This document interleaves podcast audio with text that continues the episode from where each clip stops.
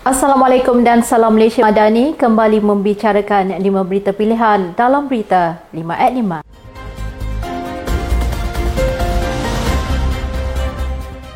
Pengarah Komunikasi UMNO Malaysia Datuk Lokman Nur Adam menyarankan bahawa Akta Parlimen berpenggal tetap mampu membantu kerajaan mentadbiri negara dengan lebih baik dalam tempoh masa yang mencukupi. Jelasnya, perkara ini penting kerana kerajaan dapat memberi fokus yang lebih untuk menjaga kebajikan rakyat dan mengukuhkan ekonomi negara.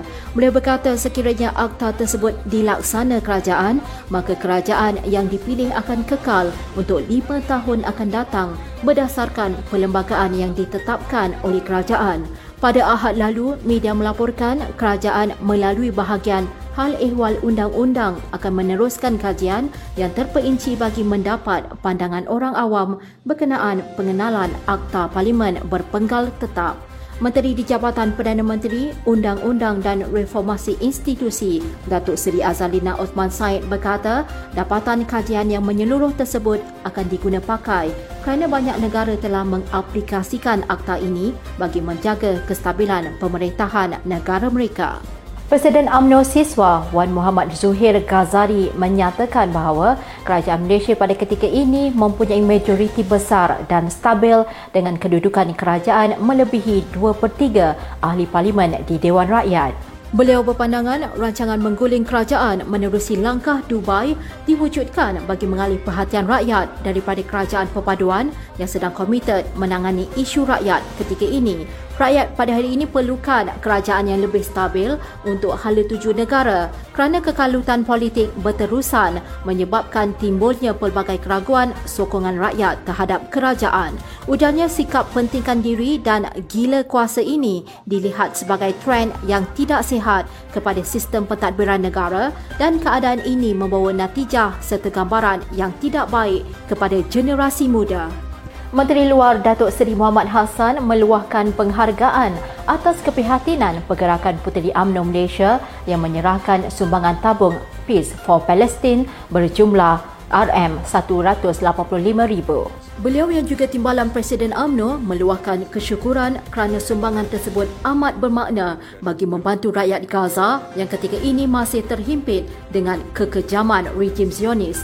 Terdahulu sebuah akhbar melaporkan peperangan Israel ke atas Gaza sudah berlangsung selama 102 hari dan membunuh sekurang-kurangnya 24,285 rakyat Palestin dan mencederakan lebih 61,154 orang. Situasi ini didedahkan oleh wartawan Palestin Hani Abu Rizq yang menyatakan 2.3 juta penduduk Gaza kini berdepan dengan kematian apabila terputus sepenuhnya bekalan makanan dan minuman dan hidup dalam kelaparan sepanjang tempoh dua bulan dalam kepungan rejim Zionis Israel.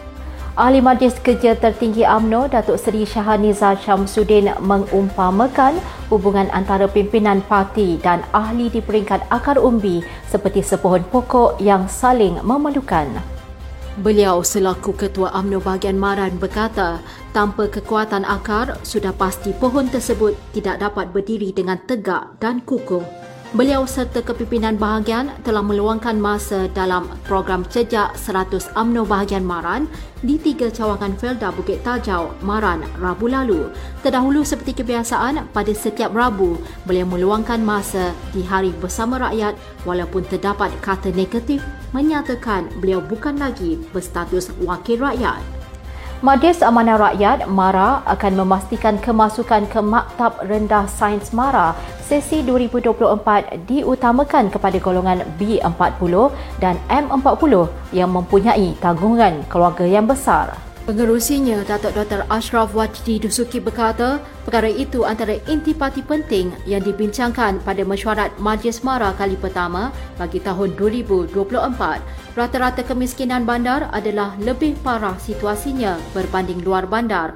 Justeru Mara akan memastikan agenda Bumi Putra terus diperkasa dan dimartabatkan melalui agenda 3P iaitu penyertaan, pemilikan dan penguasaan serta budaya yang diperkenalkan.